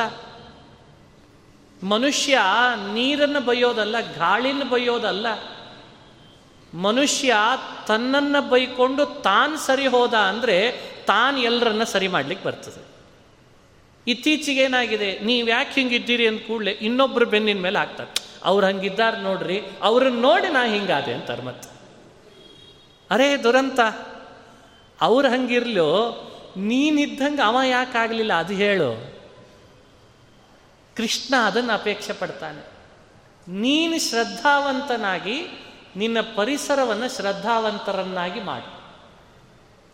ಇನ್ನು ನೀನೇ ಅಶ್ರದ್ಧಾವಂತನಾದರೆ ನಿನ್ನ ಪರಿಸರವು ಅಶ್ರದ್ಧೆಯಿಂದ ಕೂಡ್ತದೆ. ಪ್ರಹ್ಲಾದನ ಕಥೆ ಭಾಗವತ ಬಿತ್ತರಿಸ್ತದೆ. ಅವನು ಹುಟ್ಟಿದ್ದೇ ಅಸುರರ ಮನೆಯಲ್ಲಿ. ಅವನ ಬೆಳವಣಿಗೆ ಎಲ್ಲ ಅಸುರರ ಮನೆಯಲ್ಲಿ. ಅವನು ಓದಿದ ಸ್ಕೂಲು ಅದು ಅಸುರದೇ ಸ್ಕೂಲು. ಶಾಲೆ ಅಸುರದ್ದು ಬೆಳವಣಿಗೆ ಅಸುರದ್ದು ಅವನು ಹುಟ್ಟಿದ್ದು ಅಸುರರ ಮನೆಯಲ್ಲಿ ಮಾತಾಡಿದರೆ ಅಸುರರ ಜೊತೆಗೆ ಆಡಬೇಕು. ಬೆಳಗ್ಗೆ ಎದ್ದು ಕೂಡಲೇ ಮುಖ ನೋಡುವಾಗಲೇ ಅಲ್ಲಿ ಯಾವ ಕೃಷ್ಣನ ಫೋಟೋ ಇರಲಿಲ್ಲ. ಹಿರಣ್ಯ ಕಶ್ಪಿನ ಮನೆ ಒಳಗೆ ಕೃಷ್ಣನ ಫೋಟೋ ಹಾಕಿರಲಿಲ್ಲ. ಹಿರಣ್ಯ ಕಶ್ಪಿನ ಮನೆಯಲ್ಲಿ ದಿನನಿತ್ಯ ಶಾಲಿಗ್ರಾಮಗಳಿಗೆ ತೀರ್ಥ ಮಾಡಿ ಅಭಿಷೇಕ ಅಂತ ಇರ್ತಿರ್ಲಿಲ್ಲ. ಘಂಟಾನಾದ ಕೇಳಿಸ್ತಿರ್ಲಿಲ್ಲ ಶಂಖನಾದ ಬರ್ತಿರ್ಲಿಲ್ಲ. ಬೆಳಗ್ಗೆ ಎದ್ದು ಕೂಡಲೇ ಮಂಗಳದ ಸುಪ್ರಭಾತಗಳು ಕೇಳಿಸ್ತಿರ್ಲಿಲ್ಲ. ಕೇಳಿಸ್ತಿದ್ದದ್ದೆಲ್ಲ ಹಿರಣ್ಯಕಶಿಪುವಿನ ಸುಪ್ರಭಾತ. ಅಷ್ಟು ದೊಡ್ಡ ವಿಚಿತ್ರ ಪರಿಸರದೊಳಗೂ ಆ ಪ್ರಹ್ಲಾದನ ಕತೆ ಹೇಳುವಾಗ ವ್ಯಾಸರಂತಾರೆ, ಖರೆ ಶ್ರದ್ಧೆ, ಖರೆ ಭಕ್ತಿ ಇದು ನೋಡು ಅಂತಂತಾರೆ. ಯಾಕೆಂದರೆ ಆತ ಅಸುರ ಪ್ರಭಾವದಿಂದ ದೈವದ ಬಗ್ಗೆ ಅಶ್ರದ್ಧೆ ಮೂಡಿಸ್ಕೊಳ್ಳೇ ಇಲ್ಲ. ತನ್ನ ಪ್ರಭಾವವನ್ನು ಅಸುರರ ಮೇಲೆ ಬೀರಿ ಅಸುರ ಬಾಲಕರಿಗೂ ದೈವದ ಶ್ರದ್ಧೆ ಮೂಡಿಸಿಬಿಟ್ಟ. ಇದು ನಿಜವಾಗ್ಲೂ ಮನುಷ್ಯ ಮಾಡಬೇಕಾದ ಕೆಲಸ. ಇನ್ನೊಬ್ಬರಿಂದ ನೀನು ಹಾಳಾದೆ ಅನ್ನೋದಕ್ಕಿಂತ ನಿನ್ನಿಂದ ಇನ್ನೊಬ್ಬರನ್ನ ಬೇರೆ ಮಾಡಿದೆ ಅಂತ ಅನ್ನೋದಿದೆಯಲ್ಲ ಅದು ಕೃಷ್ಣ ಹೇಳ್ಕೊಡ್ತಾನೆ, ಶ್ರದ್ಧಾವಾನ್ ಲಭತೆ ಜ್ಞಾನಂ. ನೀನ್ ತಯಾರಾಗು. ನೀನ್ ತಯಾರಾದ ಮೇಲೆ ಇನ್ನೊಬ್ಬರು ತಾನಾಗೆ ತಯಾರಾಗುವ ಹಾಗೆ ಮಾಡು. ನಿನ್ನ ಪ್ರಭಾವವನ್ನು ಇನ್ನೊಬ್ಬರ ಮೇಲೆ ತೋರಿಸು. ಇನ್ನೊಬ್ಬರ ಪ್ರಭಾವಕ್ಕೆ ನೀನು ಒಳಗಾಗಬೇಡ. ಆ ಪ್ರಭಾವಕ್ಕೆ ಒಳಗಾಗಿದೇನೋ ಇಲ್ಲೋ ಅಂತ ಗಮನಿಸ್ಲಿಕ್ಕೆ ಈಗ ನಮ್ಮ ಮನಸ್ಸು ಇಷ್ಟು ಹೊಯ್ದಾಡ್ತಿರೋದೇನೆ ಕಾರಣ? ಓ, ನನ್ನ ಮೇಲೆ ಪ್ರಭಾವ ಆಗಿದೆ. ಅದನ್ನು ಕೃಷ್ಣ ಅಜ್ಞಶ್ಚ ಅಶ್ರದ್ಧದಾನಶ್ಚ ಸಂಶಯಾತ್ಮ ವಿನಶ್ಯತಿ. ಎಲ್ಲ ನಿನ್ನ ಮೇಲೆ ಪ್ರಭಾವ ಆಗ್ತದೆ ಅಂದರೆ ನಿನ್ನತನ ಏನು ಉಳಿಸ್ಕೊಂಡಿ? ಎಲ್ಲವೂ ನಿನ್ನ ಪ್ರಭಾವಕ್ಕೊಳಗಾಗ್ತದೆ ಅಂದರೆ ಖರೆ ಸಾಧನೆ ನೀನು ಮಾಡಿದ್ದಿ ಅಂತ ಅರ್ಥ. ಅದಕ್ಕೆ ಮನೆಯೊಳಗೆ ಎಲ್ಲ ಬೇಕು. ಆದರೆ ಅವುಗಳ ಮೇಲೆ ನಮ್ಮ ಪ್ರಭಾವ ಇರಬೇಕೇ ಹೊರತು ನಮ್ಮ ಮೇಲೆ ಅವು ಪ್ರಭಾವ ಬೀರಬಾರ್ದು. ಸ್ವಾರಸ್ಯ. ಕೈಯಲ್ಲಿ ನೀರು ಹಾಕ್ಕೊಳ್ರಿ. ಕೈ ಬಿಸಿಯಾಗಿದ್ದರೆ ನೀರು ಬಿಸಿ ಆಗ್ತದೆ. ಕೈಯಲ್ಲಿ ಒಂದು ಸಣ್ಣ ಬೆಣ್ಣೆ ಇಟ್ಕೊಳ್ರಿ. ದೇಹದ ಹೀಟಿಗೆ ಬೆಣ್ಣೆ ತಾನಾಗೆ ಕರಗಲಿಕ್ಕೆ ಶುರು ಆಗ್ತದೆ. ಆಗ ಈ ಮನುಷ್ಯ ಇವತ್ತೇನು ಬದುಕು ನಡೆಸ್ತಾನ, ದೇಹ ಹೇಗೆ ಸ್ವಾಭಾವಿಕವಾಗಿ ಉಷ್ಣತೆಯಿಂದ ಕೂಡಿದೆಯೋ, ಆತ್ಮನೂ ಕೂಡ ಸ್ವಾಭಾವಿಕವಾಗಿ ಒಳಗಡೆಯಲ್ಲಿ ಉಷ್ಣತೆಯಿಂದ ಕೂಡಿರ್ತಾನೆ. ಆ ಉಷ್ಣತೆಯ ಪ್ರಭಾವವನ್ನು ತೋರಿಸಿದರೆ ತಾನಾಗೆ ಪರಿಸರದೊಳಗಿರುವಂಥ ಎಲ್ಲ ತುಮುಲಗಳು ಕೂಡ ಬೆಣ್ಣಿಯಂತೆ ಕರಗಿ ಹೋಗ್ತಿರ್ತದೆ. ಆದರೆ ನಮ್ಮ ಪ್ರಭಾವವನ್ನು ನಾವು ಹೊರಗೆ ಹಾಕ್ತಾ ಇಲ್ಲ. ಪ್ರಭಾವವನ್ನು ತೋರಿಸ್ತಾ ಇಲ್ಲ.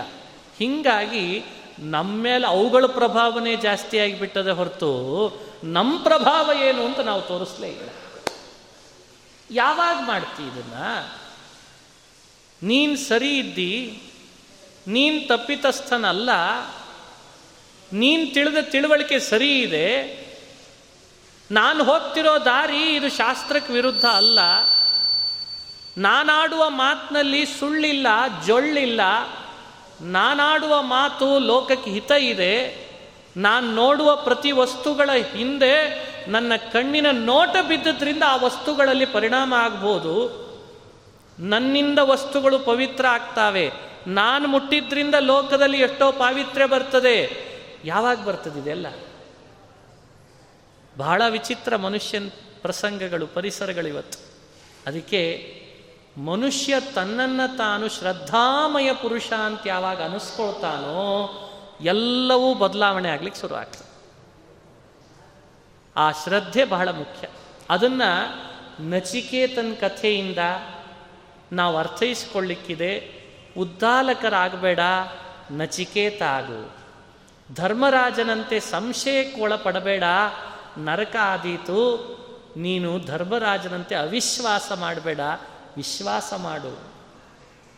ಹೀಗೆ ಆ ಉಪಾಖ್ಯಾನಗಳು ಒಂದೊಂದೂ ಕೂಡ ನಮಗೆ ನೆನಪಿಗೆ ಬಂದಾಗ ಈ ಮಾತುಗಳಲ್ಲಿ ಎಷ್ಟು ಸ್ಪಷ್ಟಪಡಿಸಿದ್ದಿದೆ ಅಂದರೆ ಅಜ್ಞಶ್ಚ, ಅಶ್ರದ್ಧದಾನಶ್ಚ ಸಂಶಯಾತ್ಮ ವಿನಶ್ಯತಿ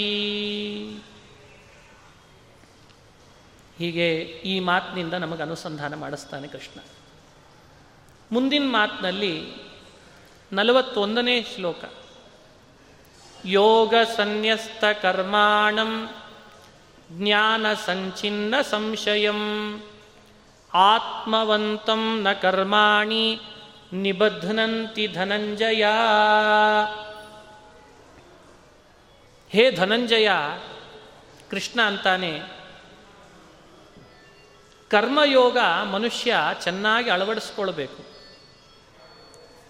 ಸನ್ಯಸ್ತ ಕರ್ಮಾಣಂ ಕರ್ಮಗಳ ಫಲದಾಶೆಯನ್ನು ದೂರ ಇರಬೇಕು.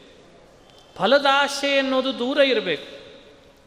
ಹೀಗಿದ್ದವನಿಗೆ ಮಾತ್ರ ಜ್ಞಾನ ಸಂಚಿನ್ನ ಸಂಶಯಂ ಅಂತಾನೆ.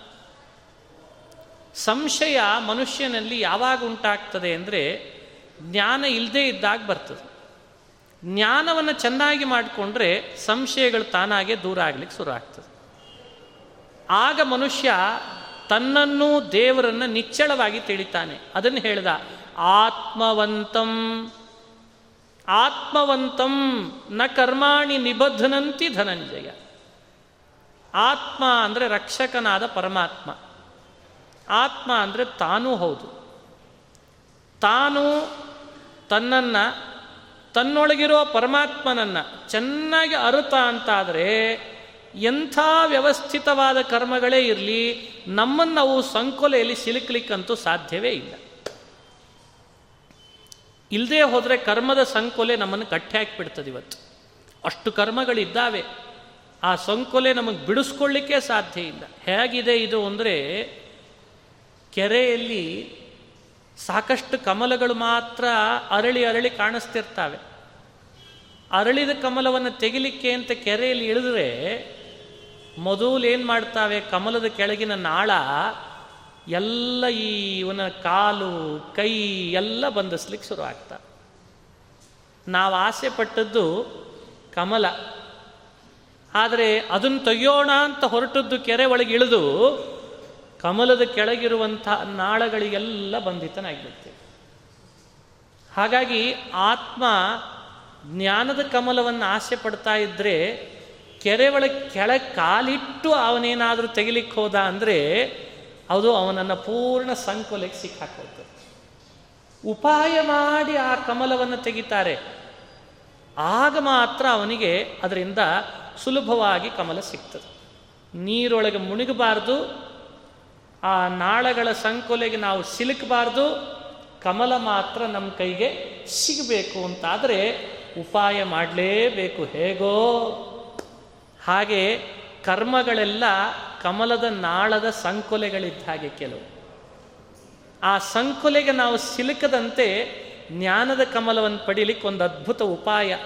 ಏನದು ಉಪಾಯ ಅಂದರೆ ಫಲದಾಸೆಯನ್ನು ಪರಿತ್ಯಜಿಸಿ ನಾವು ಮಾಡುವ ದೇವರ ಪ್ರೀತಿಗೋಸ್ಕರ ಅನ್ನೋ ಉಪಾಯವನ್ನು ಬಳಸಿ ಕರ್ಮ ಮಾಡಿಬಿಟ್ರೆ ತಾನಾಗೆ ಜ್ಞಾನದ ಕಮಲವನ್ನು ಪಡೀಲಿಕ್ಕೆ ಸಾಧ್ಯ ಅಂತ ಅರ್ಥ.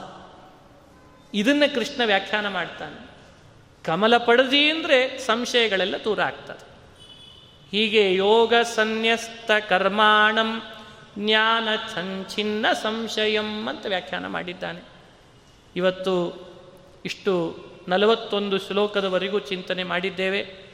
ದಶಮಿ ವಿದ್ಧದಶಮಿ ಹರಿವಾಸರಾದ್ದರಿಂದ ಇವತ್ತಿಗೆ ಮುಕ್ತಾಯ ಮಾಡ್ತಾ ಮತ್ತೆ ಸರಿಯಾಗಿ ನಾಳೆ ಆರೂವರೆಗೆ ಪ್ರಾರಂಭ ಮಾಡೋಣ ಅಂತ ಹೇಳ್ತಾ ಶ್ರೀಕೃಷ್ಣ ಅರ್ಪಣಮಸ್ತು ಹರಯೇ ನಮಃ ಹರಯೇ ನಮಃ.